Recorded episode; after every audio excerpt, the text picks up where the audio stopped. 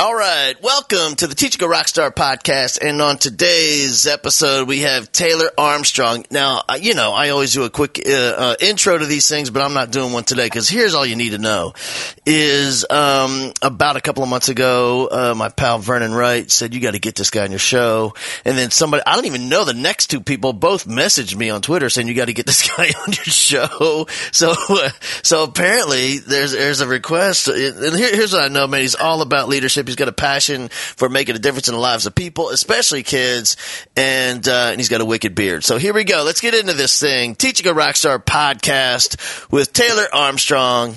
Let's do this. This is the Teach Like a Rockstar podcast with Hal Bowman.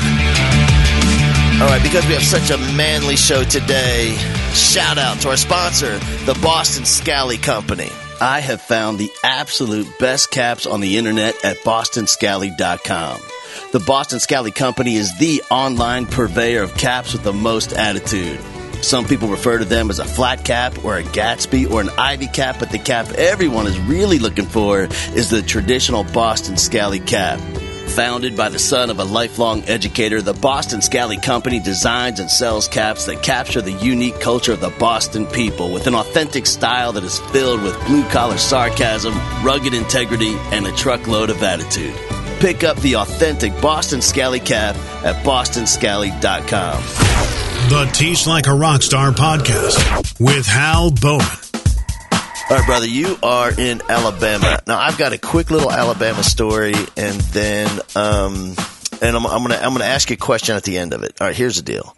So, my mother-in-law, she's from Alabama, and uh, every year at Thanksgiving, I've, I might have seen this at a couple of Christmas dinners as well. At Thanksgiving, we have a dish that is prepared. Most of the time, she prepares it. Sometimes my wife has to prepare it in her honor because you have to have it at Thanksgiving dinner. And um, here's what it is. I'm not. Um, by the way, I'm not lying about this. So it's orange Jello mixed with shredded cheddar cheese with little little marshmallows on top. Now, have you ever heard of this thing in Alabama? Unfortunately, yes. And every every time I've looked at it, I've been like, "Is this? I mean, are we in a old person's home? Are we trying to keep them alive? Because this seems like the worst thing you could ever feed somebody." Hey, all right, man. I was in Alabama speaking, and um, I, I asked the crowd that. I said. Um, um, there's this lady, I, I explained what it was. I said, is that really an Alabama thing? And she stands up and she says, no, that just meant your mother-in-law was poor when she was growing up is all that meant.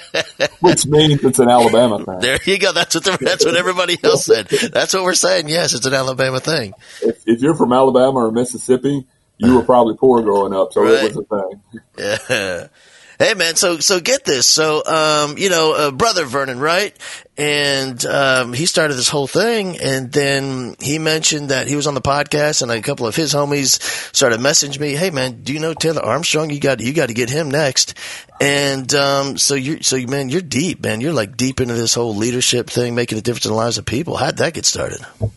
Well, for me, uh, it started probably around middle school because in middle school, like I was like, you can't tell now because of my awesome beard, right? But in middle school, I was like the latest bloomer possible, right? So I'm like five foot nothing, you know, just like this kid who wants to play sports but can't because I, you know, the only hairs I have are on top of my head, right? Nothing Yep. on my chest. I'm just just nothing. I didn't grow until ninth grade, and so I was like the biggest outcast. Plus, Yeah. uh, we moved all the time when I was a kid. Like every three years, we lived in a new city. So That's never good. no, it doesn't help. So for me, like I moved there with two months left in fifth grade, and then we moved from there with two months left in eighth grade, right? So I was just an outcast the whole time. And then when I get to high school, all of a sudden I grow a foot, I gain 50 pounds of muscle, and all of a sudden I can play, you know, linebacker and I can do all these things. And people are like, oh, I want to talk to you now. So, you know, at that point, like I would still hang out with a lot of the same people because I liked a lot of different things. And people would question me and say, well, you know, why do you hang out with this person? Why do you hang out with that person? I'm like, because I enjoy that. Do you have a problem with it? And uh, when you're talking to somebody who's six foot two forty, uh, can run a four something forty, they're probably not going to mess with you. Yeah. So uh, that's where it started, and then after that, I joined the military, uh, did nine years in the army, and uh, that just kind of ingrained it even more that you know you stand up for what's right and you stand up for people, and you know it doesn't it it doesn't matter what comes into play if it's right, it's right, and so for me, it's all about, and my big thing is to be the compass. It's to direct people, to lead them, and to point them in the right direction, no matter what's pulling them off course, right? So that's kind of where it started middle school for me, and then it just grew as I grew up. Man, you and I had a very different middle school experience. I, um, I too was five foot nothing, but the difference is I was the early bloomer. I had hair everywhere and five foot nothing. And then I never did get the growth spurt. So to this day, you know, that whole tall, dark and handsome thing that you hear women talk about. No, man, that's not the program. We're working, working over here. Short, pale, and hairy. That's. well, you know, I got most of that now. I'm two thirds of the way there for that one. There, there you go. Hey, when, when you were moving around, what was the story there? Was it, uh, was it, uh, uh, your, your parents were switching jobs or what, or what was happening? Well, it's funny. Uh, my dad never went to college. You know, he, uh, him and my mom both had high school degrees, and they just kind of made the best they have with what they had. My dad started out as a uh, stock associate at a little company called McRae's, okay, which is now Belk, and Belk is pretty well known. And so he worked started from a stock associate, and now uh, he went all the way up to a regional manager where he was over a couple states. So every couple years he'd get a new store or he'd get a new division or something like that. And so we'd move and do the next thing for his promotion. And it's kind of like being in the military family, but except it's a retail family. Same same instance, you know, you're just doing retail. So you know, he uh, he he'd bring me to work with him until I was smart enough to know that he was just making me work. I'd be like, yeah, I'll do full ties, I'll do that stuff. That's awesome, you know. And then finally, I was like, hey, you need to pay me for this stuff. Yeah. So that's why we moved all the time because of that. I think I lived in probably 10, 10 cities by the time I was eighteen. Whole bunch of different schools. Mm-hmm. And then, man, in those schools, what when when you think back, do any teachers stand out um, that you felt were more welcoming than others, or some had a real handle on how to bring a new member into the family in the classroom? Yeah, so uh, there's a couple of places. Um, here, I actually lived here in Alabama during middle school. Uh, I went to Hoover. Uh, it was Simmons Middle School, and they I had an awesome choir teacher who took time for me because I, I love choir, I love Broadway, I love all that stuff. Like I love every kind of music, uh, and that's just always kind of been a passion of mine because my dad, when he was a buyer, he would go to New York and go to plays, and so that was something I knew growing up. Yeah. Um, so I love that, and so he he kind of took me under his wing and knew I didn't have a lot of friends. Um, and then I had another teacher, uh, and I've I've even talked to him. It's so funny. I ran into him in the military. Um, he was in the National Guard, and I was deployed overseas, and he was deployed, and I ran into him on a base. Uh, Coach Coach Moreno, Yeah. and uh, he, you know, it wasn't that his, you know, he was a good teacher, he was a good coach, but the best part about it was he cared about you as a person. So, you know, if you messed up, like you might have to stay after class to do 25 push-ups, right? Or, you know, you'd have to come early and do something, but he made sure you did what was right. And that always stuck with me. And then my last one was Miss Stewart at my last school before I graduated. She was 11th grade. She was the hardest teacher I ever had in my life. But to this day, when I see her, she's always asking me how I am. She, she remembers my name, my wife's name, my kids' names. Like she knows everything. She's one of those teachers that was hard on you because she loved you. Yeah. So like she is, those three have made the biggest effect on me and they're all, all three in different school systems in different cities. Man, I was talking to this cat yesterday named Ryan Sheehy. He's the author of Be the One, a great book that's out. And uh, we were talking about that, how you can have such different personalities of educators. And some like are, are fun and, you know, charismatic, like my little, you know, program I pull off in the classroom. Or you can be like the, the coach style or that one is crazy demanding and high expectations. And none of it really matters because you can, you can ask whatever you want of kids just so that they know, like they're absolutely convinced that you care about them and that they love you. Yep, that's the thing. Like, it doesn't matter what style is yours, as long as it's one true to you, Yeah. and two, you make the connection with the kid because your style is going to impact that kid no matter what it is because your relationship has impacted that kid first. So when you come, and that's like my whole thing. That's why these relationships, why leading, why um, this whole be the compass thing is so important to me because when you have that connection first and when you show these students that you care about them before you care about them being a student, then them being a student becomes so much easier because they know, regardless of what it is, your best interest, you know, that you have their best interest in heart. Man, isn't it true that isn't man? It's not just true for for teachers, but in every form of leadership, which teaching, being a you know educator in a classroom or an administrator, really every role within the school is definitely a form of leadership. But uh, leadership anywhere, isn't it true? Like. I think sometimes we get caught up in, you know, we'll read a book on leadership and think, well, man, I got to be like Jack Welch. And, or we read another one and, you know, I'd be like that guy or that lady because we saw a great TED talk. But the truth is, man, isn't it really the thing that you have to be 100% authentically true to who you are? And then like that, let that serve as the foundation. Then upon that, you can build all the skills and strategies. That's hundred percent it, man. I, I, I actually, uh, put a tweet out today, just being honest with people, like, you know, just saying, you know, I have my own struggles. You know, today I've been struggling with anxiety. You know, we all have something we deal with, but the thing is, we need you. Your students need you. They need the version of you that you bring. I don't need you to be me. I don't need you to be this person because we already have that, right? And that doesn't fit your style. That while they did a great job with their thing, kids are gonna kids are the best lie detectors in the world, right? The minute you try to be somebody else, they're gonna go, "You're full of it." Yep. Because they know that's not authentically you. When you, it doesn't matter if you're the nerdiest of nerds or the coolest of cool. If you are authentically you, kids cling to that because they desperately want to be authentically them, but they're afraid to be because of everybody around them. So you're giving them a safe space to do that because you're saying, I don't care that I'm different or I'm unique or weird or whatever. This is who I'm going to be. And that is encouragement for them to be who they need to be. Man, I, I love that. You know, it's almost as if we're giving them the permission and giving them the right to be exactly who they are. That's exactly right. And that, that's what they look for. Yeah, man, and you're right, man. They can sniff it out. And here's what I always tell people, man: like they don't have the experiences in life. They haven't been on the planet long enough, and they don't have the vocabulary. They can't spell out what's wrong with you. They don't know exact, but they know there's something, and it ain't you. Know, and you are, I don't know what it is, but you got something going on behind the scenes, and I don't trust it. Yeah, I mean, you still have those people today. You meet somebody, and you're like, I don't care what you say to me. You're so full of it. I don't want to hear it. You know, it's just, and kids are so good at it because they have no filter yeah. Just, you get what you get. And in their society, everything's like put on a face for social media, put on a face for mom and dad, do this, do that. And I was so lucky. My dad let me be the weirdest kid growing up. I'd run around the house screaming songs, you know, doing all this crazy stuff that I would never do at school because I was so afraid to and so afraid of what people would think. My dad let me be that. And as I grew up, I started to realize, and this is so true, as you get older, you care less and less about what people think about you. Yeah, man. Like if you don't like me, I don't care. You don't Mm-mm. have to be in my life, right? Sometimes I prefer you not liking me.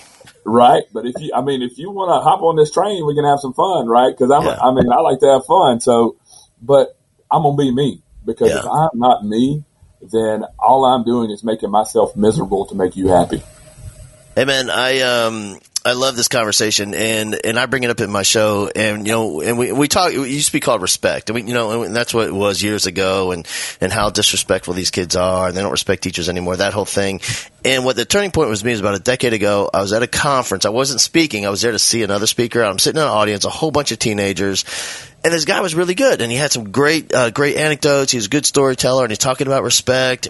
And these kids are just so not into it, and I'm thinking, wonder why and um, and so I was talking to this girl after, and I said, "Hey, that whole thing he was talking about respect, like, what do you think?" She goes, "I'm not in any of that." And I said, "Well, like, don't you think?" And, then, and by the way, this is for student council presidents. Is this conference, and so they're all really good wow. kids. And she's not into it. I'm like, well, I'm well, like, well, don't you respect me? And she goes, why would I? I don't know you. And I started thinking about that.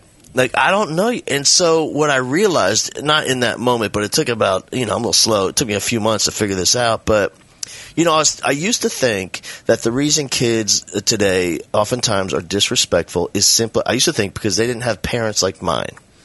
And then I met thousands of really amazing parents with completely knucklehead kids.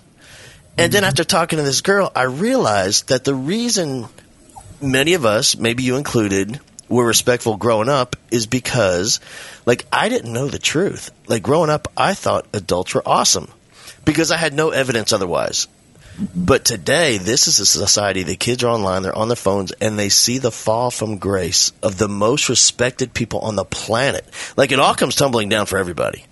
You know, they see, um, you know, um, in the sports world, they see, you know, what happened to Tiger Woods, and he was one of the most respected people on the planet. They saw what happened to Lance Armstrong. He was one of the most respected people on the planet. They see governors, they see congressmen, they see, you know, all these uh, um, uh, uh, social media influencer types and what they did nonsense they pull off. And and so the thought of a kid is, you're just a person like them. There's no telling what you're capable of. And dude, mm-hmm. like I think you're right. Like it, what it comes down to is being completely authentically you in in every way, every day, you know, consistently. Mm-hmm. And I think one of the things that teachers do and admin and everybody as a, such a disservice to themselves is they want to present this image that I've got yeah. it together. I know everything. I've got all this stuff. I think one of the greatest gifts we can give our students is to mess up in front of them. Yeah. To sit there and go, I don't know. Like I've got this new Promethean board. I don't really know how to use it. Can one of y'all help me? Like, let me lean on you. I don't know everything. I did mess this up. Just be honest because when you do that, it opens that door of, okay, I can trust this person a little because they're going to be honest with me. They're not going to put up this front. And then the more you do that, the more that door opens and the more that student's willing to walk through that door and make that relationship. Man, I've seen so many examples of just that. You know, I've had a, um, there was a guy that came in as first year teacher and I, we spent a week together before the kids come and the whole professional development thing. This is back when I was still in the classroom. And I'm like, oh my God, this guy is such a natural. He's personable. He's super smart. He's hilarious. I'm like, dude, you're going to kill this high school thing. He was teaching English. And, uh, you know, I saw him, you know, at the end of the first week and he looks, I mean, he looks like a homeless guy, like he hadn't slept. I'm like, dude, what's up? He goes, it's horrible. They hate me. I'm like, there's no way. What's the problem? He goes, they're, they're out of control. And so I went, I went to his class to visit and it was like a, he's a completely different guy in front of the kids. I'm like, dude, I would hate you too. Yeah. And so we hung out and we went, you know, to whatever the choir practice that night. And we went to, you know, and, and went chit chatted and, um, and I said, here's what you need to do, man. You got to be completely you. And like in, in the first, like that empty bulletin board, like put up some stuff from your life so they can get to know you. And he covered his bulletin board with his own personal stuff from the house and pictures of his kids and the whole thing. And like it just started being him, and the whole thing turned around in a day. Mm-hmm. Yeah, they see that stuff. They start asking you questions. I mean, kids. The thing about kids is they are naturally inquisitive. They want to ask questions. So if you give them something to ask questions about, you've already made a connection there. It's just a matter of how strong you're going to make that connection. Yeah. Hey man, how how long have you been in the school business? How long have you been working in schools? Man, I've been uh, I think I'm going on 15 years now. Yeah. I, I started out as that dude that knew everything and and was never wrong, right? Like I started out as that guy. And uh, I quickly learned that that guy's stupid. And yeah. uh, you know, I just I, I had to be humbled I really had to be humbled in a lot of things, just in my entire life. You know, I, I was a knucklehead and just coming out, see, coming out of the military, I was a E6 staff sergeant. So I already thought I was hot snot. And then, uh, you know, going into this world, I'm like, all right, I got this. This is no big deal. And I was very humbled very quickly. And, um, it took me a while to really learn who I needed to be. But once I did, like, it's opened doors. I, I, at my last school district, I can remember walking in schools and kids wanting to high five me instead of their principal, right? And I worked at the board. And yep. uh, it's just that that screams a lot to me that one, they want to do that for me, but what about the principal part? Like, why are they not wanting to greet the principal? You know, it's just, it's a, it's a two edged sword. So, yeah, I'm doing something right, but what are we doing wrong? Like, there's always room for improvement. And that's the part that people lack is the humility is the biggest part. You can't be afraid to say, I messed up. Can't be afraid to say I'm wrong. And you can't be afraid to let students lead you. Yeah. Man, when, when people come out of the military, I'm always fascinated by those that can make that transition smoothly. Because I think just, especially going from the military to a school setting, you know, because in the military, I think because of the, because of the foundation upon which the whole thing is built, and in the back of your mind, you know what your role really is and what you're supporting, and all the action and the activity and what and, and the reality of what's happening. You know, in, in, in our reality of the material of, of the military world, and the, that you have to put yourself in the right psychology and the right emotional state to deal with all that and then to come into a school setting man that's it's like a whole different person you have to be dude it's hard because military especially you know as a staff sergeant i can go do this and there's not questions it's just done yeah and if somebody tells me do this and they outrank me cool got it roger that and Done. then you come in here you've got to completely change everything you've got to learn how to motivate people You've got to learn how to uh, put your kitty gloves on. You know, you can't go uh, like in the military. I could say, just walk up to you and be private snuffy. That's the dumbest thing I've ever seen. Don't ever do that again.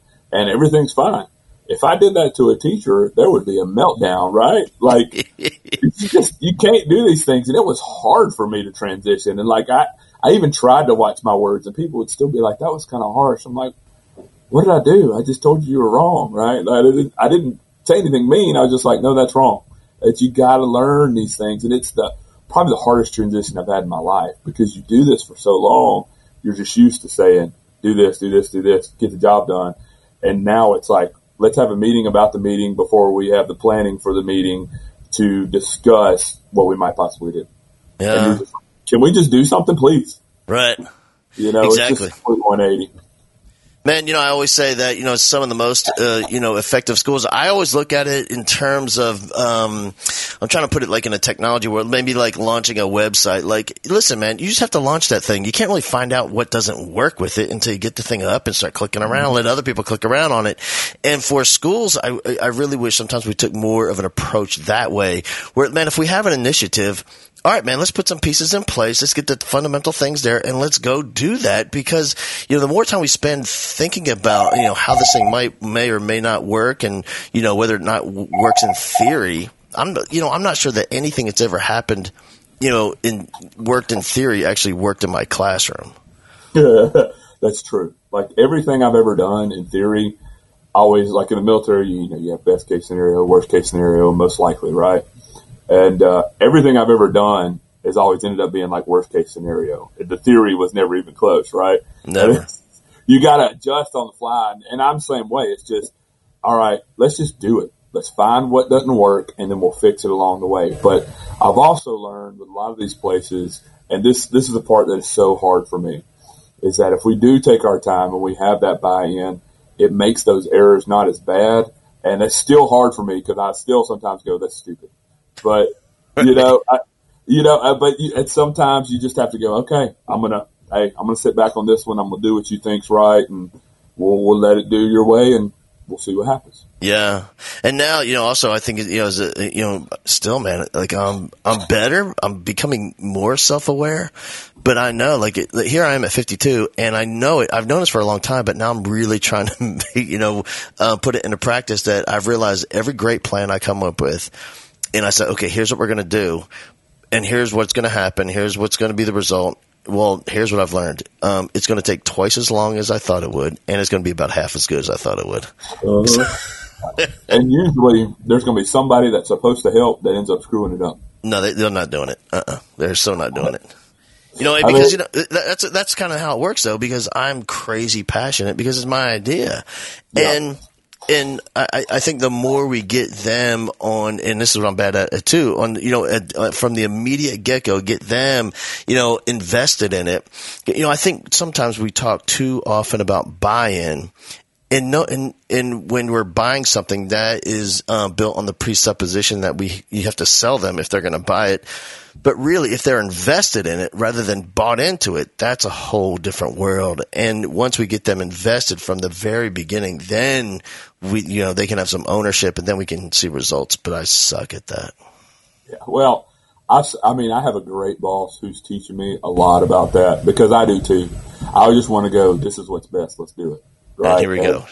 And uh, yeah, like, here we go. And it, it, you know, it doesn't matter if it's the way we've done it 10 years. I, I, it's not working. Let's do something else. But at the same time, you know, I, I've seen this quote five million times and it's true.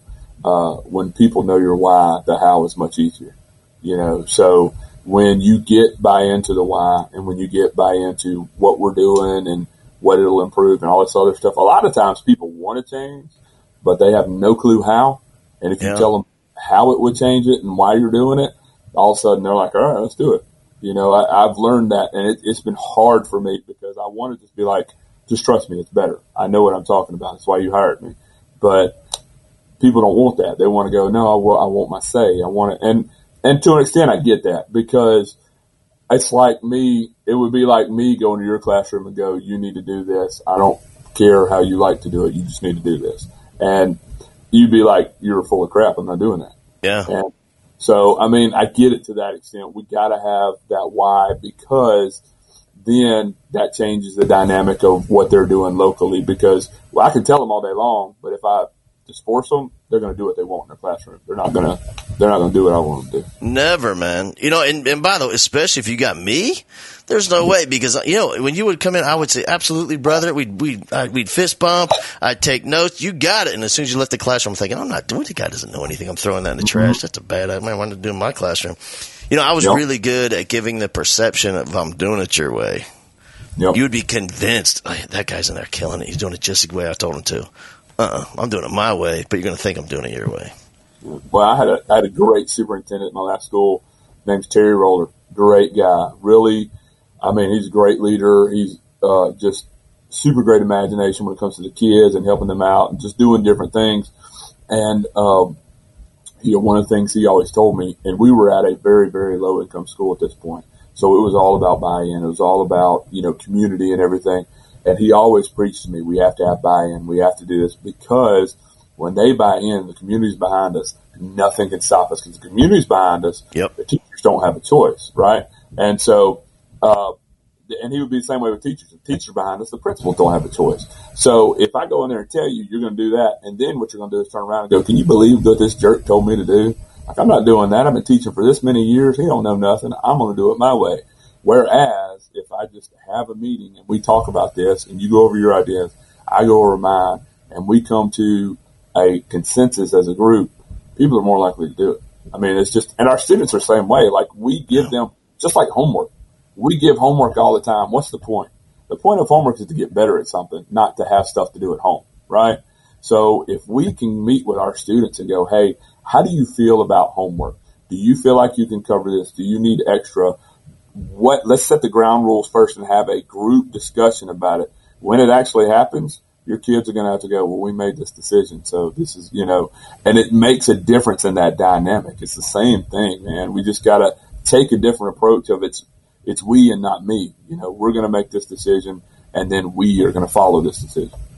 Man, it's so true, and you know it's exciting, and I really wish school more schools were into this. And I, I mean, I can point to a handful of them that are experts. Is controlling the narrative and the story of what's going on with social media, and those schools that have a crazy strong presence on Twitter and Facebook, especially for schools. You know, a lot of moms and dads are out there on you know just watching what's happening on Facebook. When they can control that, you know what it really does, man. It built. You know, years ago, the only way we could build um, perception and reputation in the community was from the inside out, and that was we had to produce, produce great results in the school, and then people would talk about it, and then it spreads around the community. But today we can do it reverse and show people what's happening inside the school on social media. It gets out there in the community. Now, here's the crazy part. Once it builds a reputation in the community of what's amazing things are happening in the school, now we can build culture from the outside in because the school is going to live up to the reputation that the community created for us by what we're showing them on social media.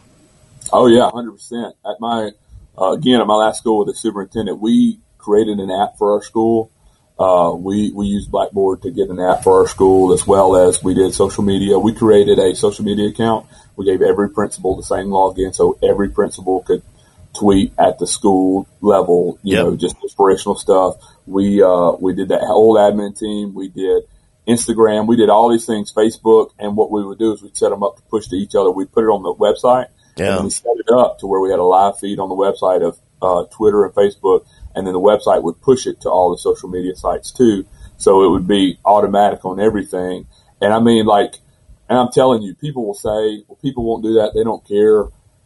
We announced that we had an app on all our social accounts, and within uh, within the first two months, uh, we had 50% of our student population downloaded that that app. I mean, like, and that's a huge deal for an app. Like, yeah, man. You know, so it, it's just, and, and again, people would be like, well, it's low income. They're not going to do that. They don't have cell phones. Everybody's got a cell phone. I've seen homeless people with cell phones. Yeah. I mean, everybody's got a cell phone. They all want to be plugged in. They all want to do something. And you've got to, what I tell people is you've got to be your own physical Rosetta Stone. Okay. What that means is whoever you come to, whether it's a 10th grader or a 10 year old, you got to speak their language. And if you don't speak their language, you're just babbling in their ear and you sound like the teacher from Peanuts. That's all you sound like, right? I mean, Hey. if you're not willing to speak their language and you want to do it the way you've done it for 20 years, you might as well just sit there and save your breath because you're not doing anything. So until you learn how to interpret what they're saying and give it back to them their way, you're just wasting air. You know, man, there's really no question left about the power of it and, and the results. And if you look at the flip side, and you know, I'm here in Texas, and I'm, I know personally, I can think of three superintendents that um, have lost their jobs simply because a crazy mom gets on Facebook and starts talking, and like the stuff that she's talking about never even happened, but there's this tidal wave of people getting on board, and it becomes this crazy thing, and and and and now the news, there's a camera right down the steps of the central office questioning superintendent, and now this dude has to defend himself against something that's never even happened, which is really hard to defend yourself against something that never even happened in the first place, you know. And so, but you know, when when when it's on, when you have the app, and and when you're flood is what I always say, man, when you're flooding social media with the truth. And I'm not saying uh, give people a perception of something that's better than what it really is. I'm talking about the, the magic that's really happening in classrooms every day. And you flood the community with that. There's no way you can spark, you know, that grass fire of rumor um, on social media. It's impossible because the, it's flooded with the truth already. Yeah, I mean, we live in a society where perceiving is believing, man. Whatever perceive people perceive as the truth is the truth, and they're Yeah. gonna fight to the end on it, no matter what whether you tell them it is or not. You know? Yeah, man. I was going to ask you the other thing I wanted to find out is, um, man, when you were talking, you know, what I loved what you were talking about. Say it again, where like the how doesn't matter as much, so so much when you have. Yeah, if they if if they know your why, the how is, is going to be easy, man. Because when they know the why behind something, the how comes together on its own. Yeah, you know, I apply that um, in my work when when I'm in schools. I have this thing I, t- I take around the nation called "Be the One," and it's um, you know it's where I go to campuses and I work with uh, teachers and and and student leaders during the day, and then also um, administrators and teacher leaders, and then we put everybody in, in the in the auditorium after school, teachers and kids together. And one of the things we talk about with with teachers is just that, where I mean, I really believe we spend so much time on how we're going to deliver the content and the strategy for stuffing knowledge into the noggin. And man, what, what I've come to realize with, with the vast majority of educators, that if we get crystal clear on what they really want for their kids, like ultimately, 30 years from now, when that kid is reflecting back on your class, what's the one lesson you want that kid to take away? Know, because they have access to the content, man. That kid's, like you said, they got, even the homeless guy's got access to your content in your classroom. It's in his pocket. But man, that single lesson you want that kid thinking about three decades from now. And then when you couple that with, like why like why are you in there man why why this job not only that but why this school why this community why these kids why are you doing this when you can get crystal clear and dig down deep emotionally for those two things the what and the why it's almost as if the how just kind of happens mm-hmm. Well, and that's the thing. Like, I can't tell you how many teachers have come to me and said, "Why are we doing this? Why are we doing? No, I don't understand why we're doing this. We had a way that worked. Why? Why? why? And I, and it's and so I'll sit down and I'll have a thirty minute conversation with them. This is what we need to do. This is why we need to do it. And they'll go, "Okay, that makes sense." But nobody ever told us that. yeah You know, and that's the biggest thing. Nobody ever tells them that. They just go, "Hey, we're going to do this," and then all of a sudden they're just mad because you're taking what they know away from them, right? Yeah. And then you've just created something that could be great and turned it into a six month battle. Is basically what you've done, and then some of them still aren't going to give in and do it. So, you know, starting with the why and starting with how this is going to help you and what it means to your life makes a huge difference to a teacher that already has 50 million extra jobs to do, you know, and that's just, that's just being smarter than your problem, right? You got to apply the 10% rule. You got to be 10% smarter than your problem. So Right. if you can do that, then it makes Yeah. things a whole lot easier instead Yeah. of just saying, "Well, I work at the board and I said so." And and don't get me wrong, I've had plenty of people who are just, and I, I say this, but this is my word to say. I have plenty of people that are just turds. Okay, they're Yeah. gonna be they're gonna be awful no matter what you do. It doesn't matter because they either wanted your position or they wanted to be lazy or they don't want to change or whatever. You're gonna have those people. But what you've got to do, sometimes you can turn those people for you. Sometimes you can. Sometimes you can't. And you've got to move on without them. I'm not saying everybody's going to jump on board. But what I'm saying is that you got to get the train going and you got to keep it going and let everybody jump on board and give them a reason to jump on board. And then if they still don't want to go, at some point, everybody's going to go, why haven't you done this? Yeah. It might, it might take one year. It might take one month. It might take five years. But at some point, they're going to go, this is so much better. Why have you not started doing this? You know, man, the, uh, man, that's such a, I love that point is when I'm in schools and we're talking about initiatives and what, and, and one of the things I do when I'm in schools is we sit down and we brainstorm ideas. And before I leave, we're coming up with something we are going to do. Like there's an initiative and we're doing this and it's going to work and we're going to buy in. And, and, and so that, that's with our leadership team. And then one of the questions they always say, well, what about, you know, what, what about Janice? Janice is never going to do this. Janice is, and and that becomes the, the topic. And like, hey, listen, I don't care about Janice. Forget Janice. I don't. I, I don't care at all. I could. I could not care less about Janice.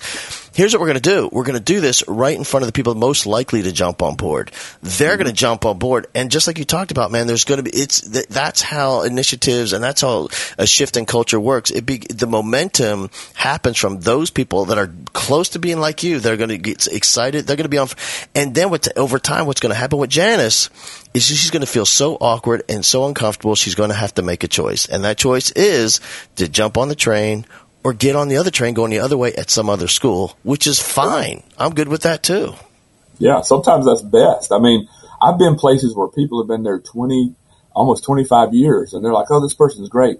And this person is one of the laziest people I've ever seen in my life. Yeah. But because they've been there so long, people think, oh, they're great because they're a legacy.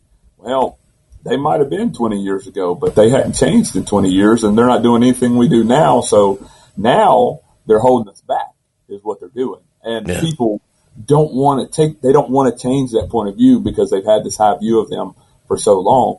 So one of the things I'll do is if we're doing initiatives, I'll single out people that are super excited. In my, uh, in my last one, I had one, I had a teacher who just wanted to do everything. So what I would do is I would give her the newest stuff first.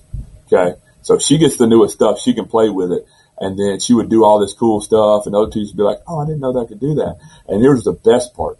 Her students would get on it and they'd be like, Oh, we love this and that. And then the students would ask the next teacher, Well, why don't you have one of these? We really Yep. like this in Miss So-and-so's class. And then that teacher starts feeling like an outsider because they're like, I didn't want to do this. And their kids are like, Well, why? We like it. And then you've already got the train moving and everybody's asking those people, why aren't you a part of this? Because it's obviously making an impact. Yeah, man, I've I've uh, I've seen so many schools where um, it's almost kind of like the new millennial, you know, cl- soccer trophy syndrome, where you know you get one just for showing up. Where I see it, I mean, people make fun of you know these gener. I see it in schools, man. I've seen I've seen you know fifty eight year old principals giving everybody a, a free, you know, jeans day or whatever. You, what, what, what, they didn't earn it. They weren't there last night. You know, when you're, what, what about, and I love, I, man, it's unpopular, but I love when I show up at schools and I see that where, you know, there's a principal calling down. She went and got, um, Sonic drinks are big. I don't know if you guys have Sonic over there, but Sonic drinks are big here in Texas, you know, and they get the Sonic ice and she went and got like 38 Sonic drinks. She didn't get 60. She got 38 because 38 teachers she saw helping out and she called those 38 names. I, I got your favorite Sonic drink down here in the office. Come pick it up. And the others get mad, but you know what? That's it, man. Maybe next time you show up, I don't know. Well, I mean, it's old adage, you get what you pay for, right? So if you want, it's just like there's tons of people that want to be leaders, but they don't want to be leaders. They just want a title, right? Yeah. So there's a huge difference between a leader and a title. Okay. So you can be a manager and you can be a leader. Okay. So a manager tells people what to do. They leave at a certain time and then you better not bother them. A leader works until the job's done. Okay. So a manager says, okay, I'm leaving. It's time to go. A leader says, job's not done. I'm still here. My people can go because I'm going to finish it for them. That's the difference. The leader makes sure it gets done. If it's on them, that's what they do. Managers take that and reverse it and put it on other people so they can be comfortable. So we need more leaders in schools and less managers. We don't need to manage our kids. We don't need to manage our staff. We need to lead them because then if they see us doing it first and foremost, then they're going to be more likely to go, yeah, I'll do that. And then on top of it, when we reward them for doing that extra, the other ones might be mad about it. They're, yeah, I might, I might do that next time because that seems like it's worth it. And he works his butt off. I might try to do a little extra for him. So true, man. You know, I think that is um, when when here's here's here's what's interesting. When I show up at you know I was talking about this thing I do when we have our um, our leaders on campus, and I ask for every adult leader. And what I I, I tell the principal, please don't look at job title. It doesn't matter to me if they are the English department chair at the high school. Think about who your most influential personalities are. That's who we need in this session. And it, it, I, I'm not sure. It's almost as if they've never taken a moment to stop and think: Is this person really an influential leader on my team, or have they just been here for 28 years, so they're the science chair? Mm-hmm. Well, I mean, think about it. Who interacts with your students the most? It's going to be your custodians and your lunch people. Yep. They see them the most. They probably know their names. They might even know their lunch number because they've seen them all the time, right? Mm-hmm. And, but, and students act their normal self in front of them. So they're not going to act the same way in a class they do in the lunchroom or in the hallway or things like that. But I see this all the time. Why aren't those people leaders? They are. They talk to kids. I've seen them talk to kids. I've seen them change kids' days. I, I mean, everybody in our schools has a leadership role. Every person on our staff should be a leader. They should be a leader. Now, it doesn't mean they are, but they should be because at the end of the day, a lot of them get caught up in the fact that, oh, I'm a department chair or I'm an assistant principal or, you know, I work at the board of education. It doesn't matter. You know, uh, once I got to the point where I was like, I don't care who gets the credit as long as we get it done then my whole work experience changed for me. Because sure. well, there was a time when I was like, hey, look at me, look what I did. I did this. I did good, right? Look at me. And then it was just like, I'm spending more time wanting people to look at me than I am actually doing anything. What's the point in this? I'm not actually contributing anything here. And once I realized that, and it was just like, cool. If Joe Blow gets the credit, awesome. It doesn't matter. As long as we got it done for him, that's all that matters. Because at the end of the day, and this is what people miss. This is the biggest thing. People think I'm important. I've got to have my job done. No, the most important thing we have is education. If we are not having education, that trumps anything else we got going on. So if I'm sorry if your printer doesn't work, I'm sorry if you can't get to this or go to this sports thing. Sorry. If we have a classroom that can't have education, that's a showstopper because at the end of the day, these students are the reason we all have a job. Man, people always ask me, um, you know, I mean, I don't even know how many thousands of schools I've been in, but they always ask, man, what's the biggest difference that you see between those schools that are, are struggling and those are amazing, or even just average, between like a good school and a, an amazing school? What's the biggest difference? And it's always, man, you know, there's there's a lot of little things, but the biggest thing of all is on those campuses that are just tremendous. I mean, the culture, you walk in, you just, you take two steps in the building, man, you can just feel this place is amazing.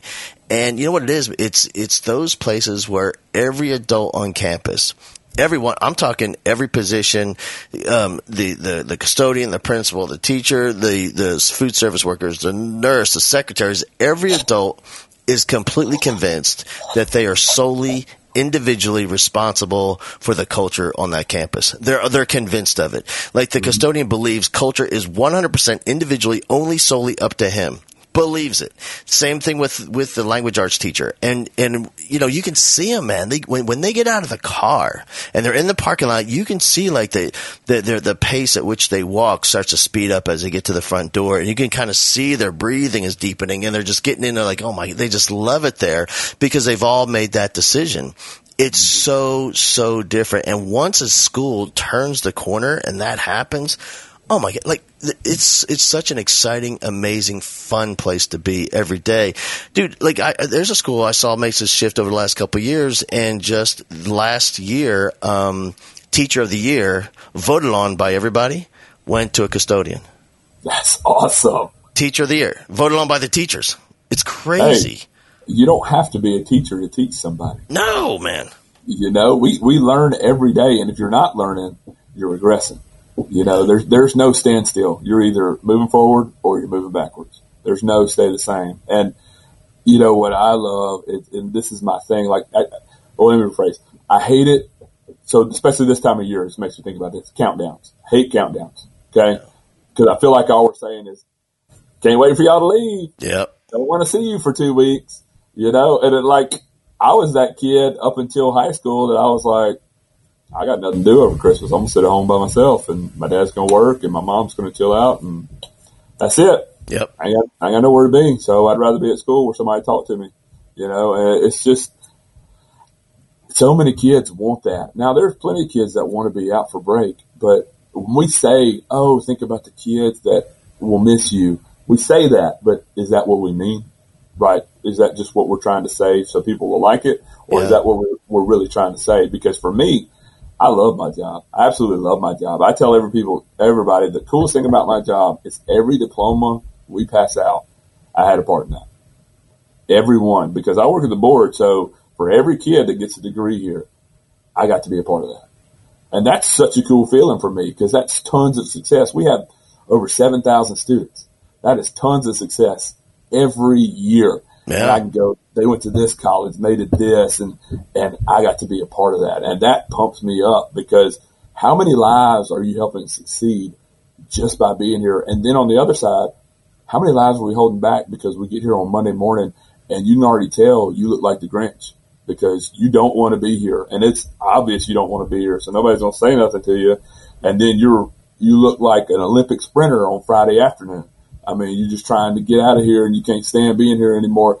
What does that tell our staff and students? You know, what are we doing there? Like, it's all about, you say more by what you do than you ever will by what comes out of your mouth. Ever. Man, I've never, uh, you know, uh, I've never really understood it, especially from, uh, you know, primarily from a classroom teacher standpoint, because this, uh, I can't even imagine, because it's already so hard. Even if you love it and you're in the classroom, it's already so hard, and it's already so frustrating, and it's already so exhausting and demanding and emotional, and you get disappointed in yourself, and it, oh my god, I can't imagine. Like that's and that those are the people that love it.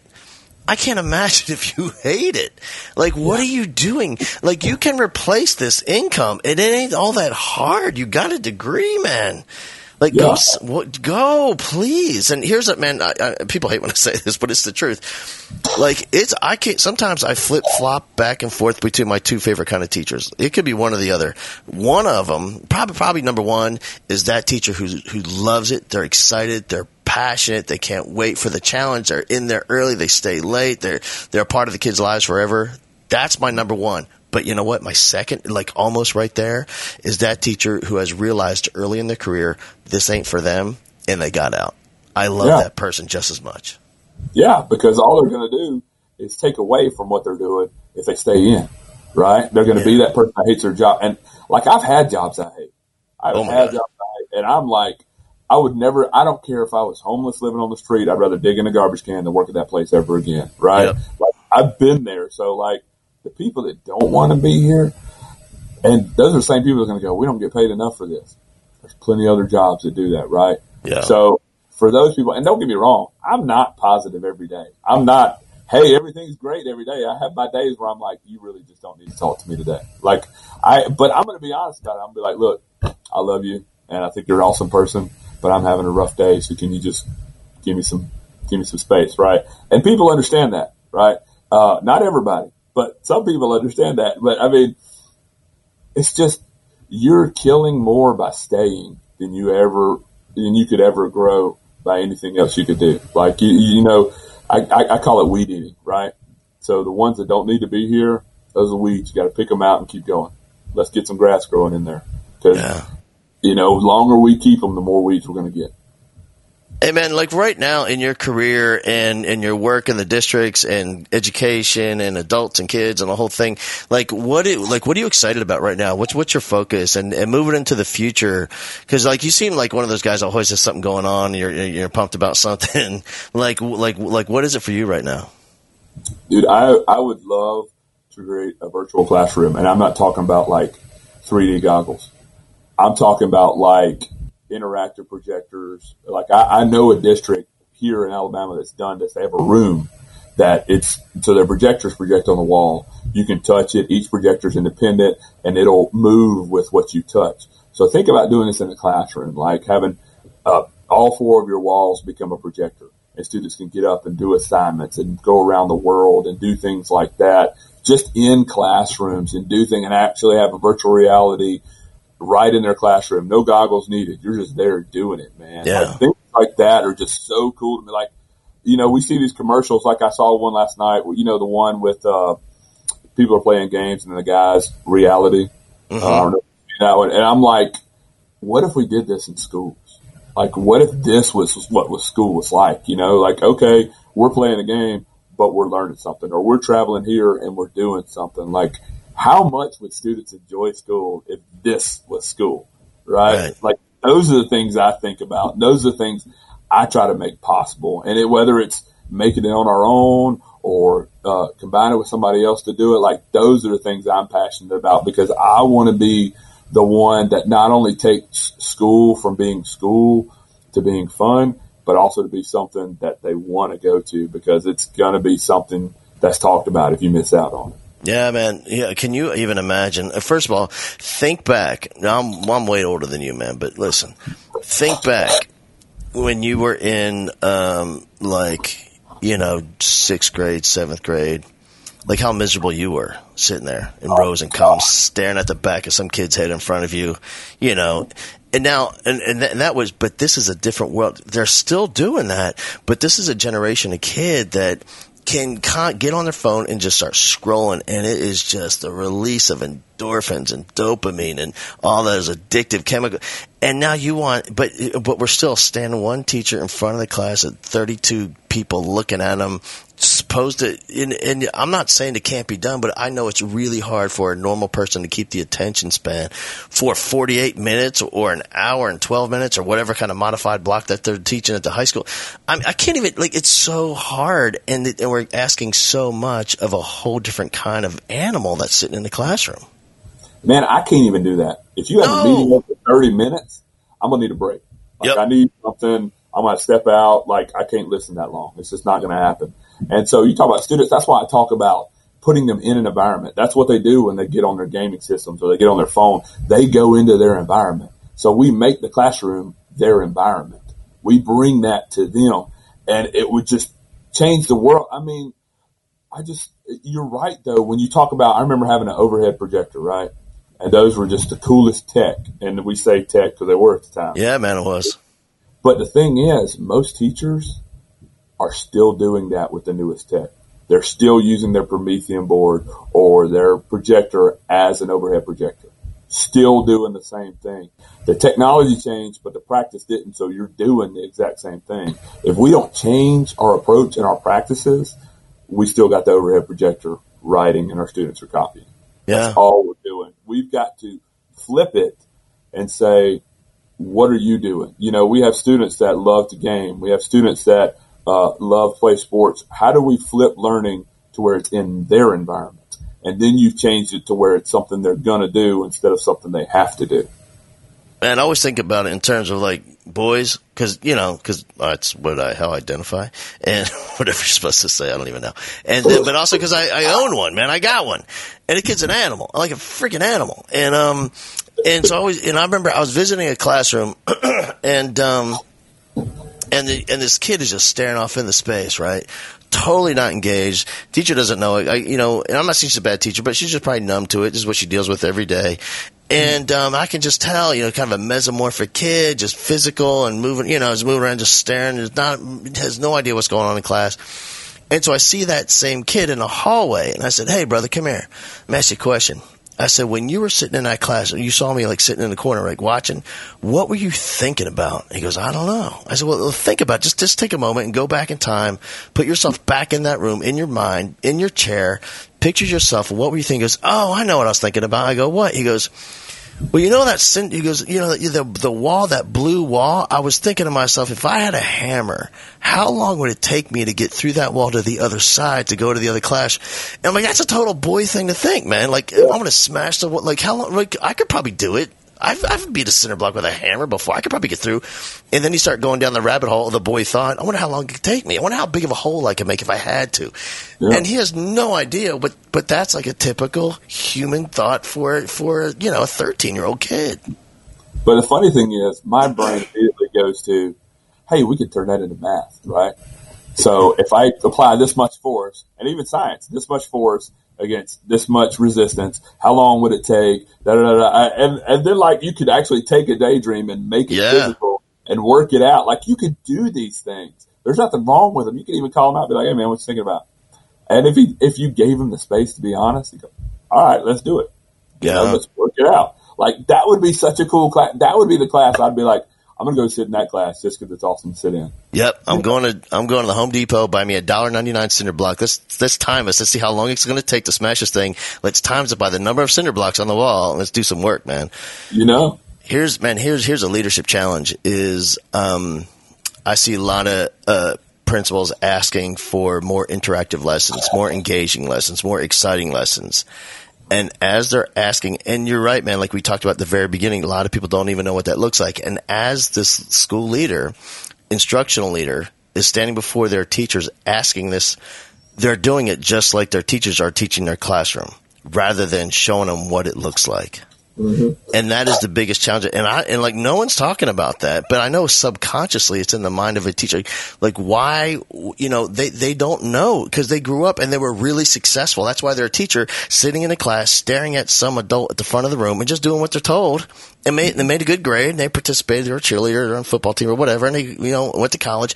But this is, but that's not the normal kid. The normal kid really does need to be engaged for this thing to work. Well, and one thing I would tell everybody, if you're if you are not in education, you're thinking about getting an education, if you think that you don't have to learn anymore, don't get an education. yeah. Don't.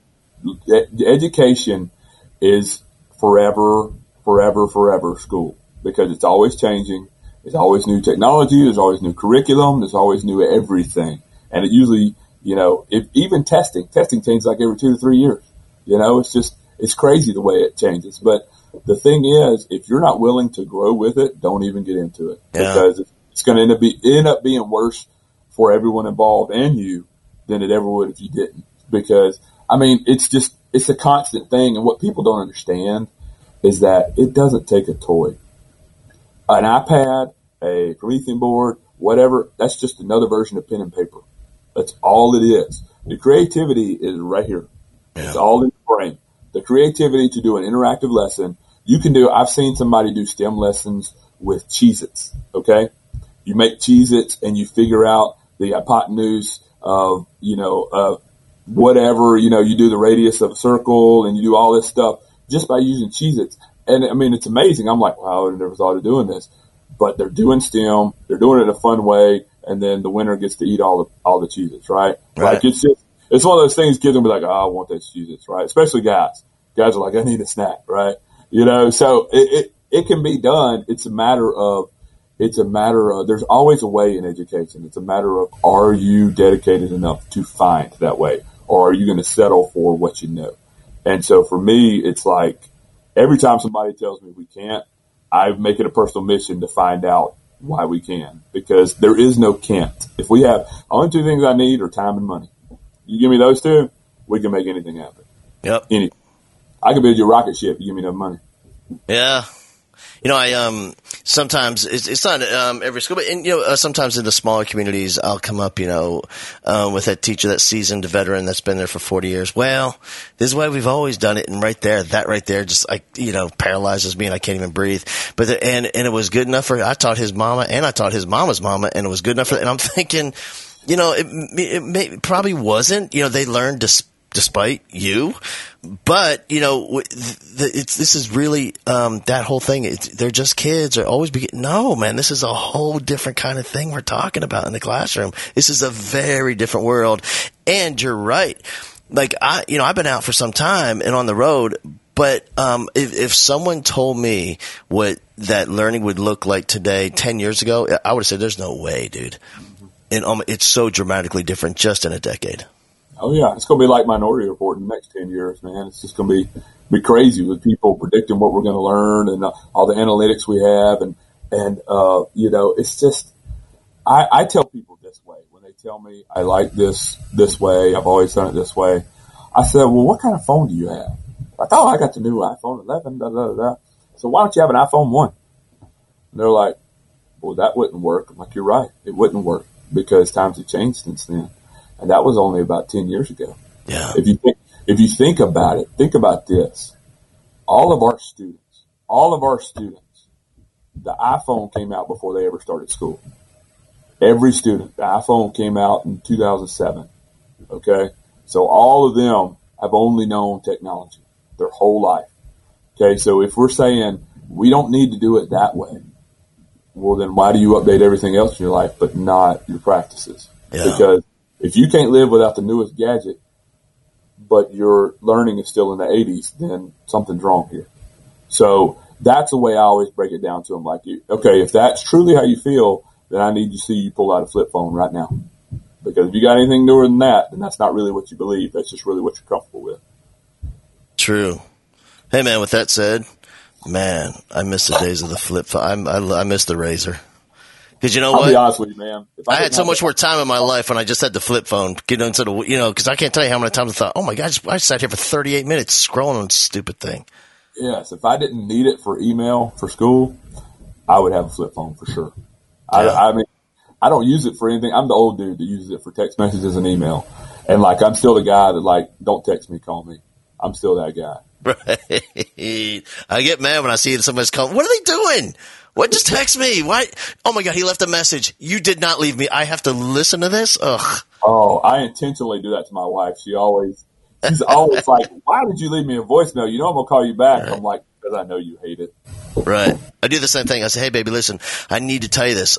Oh, this is really important. But um, but before I tell you, here I'll, do, I'll go on and on and on, and I never say anything important, and I just hang up. But That's awesome. I'm gonna do that. That's do it. Hey, brother, thank you so much for hanging out with me. I'm so glad all those people you have like these these ridiculous fans across the nation, across the Twitterverse, and uh, man, I really really appreciate you um, hanging with me, and it's been awesome. And I hope we can do it again. If you, I mean, if you're cool with that.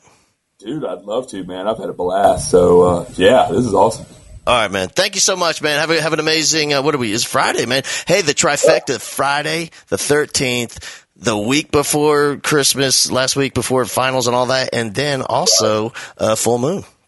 There you go, man. That that means when I get home, I'm gonna have three kids running around like crazy. That's what it means. Good luck, man. All right, brother. Have fun. This has been the Teach Like a Rockstar podcast with Hal Bowman. Subscribe, rate, and share from halbowman.com forward slash podcast.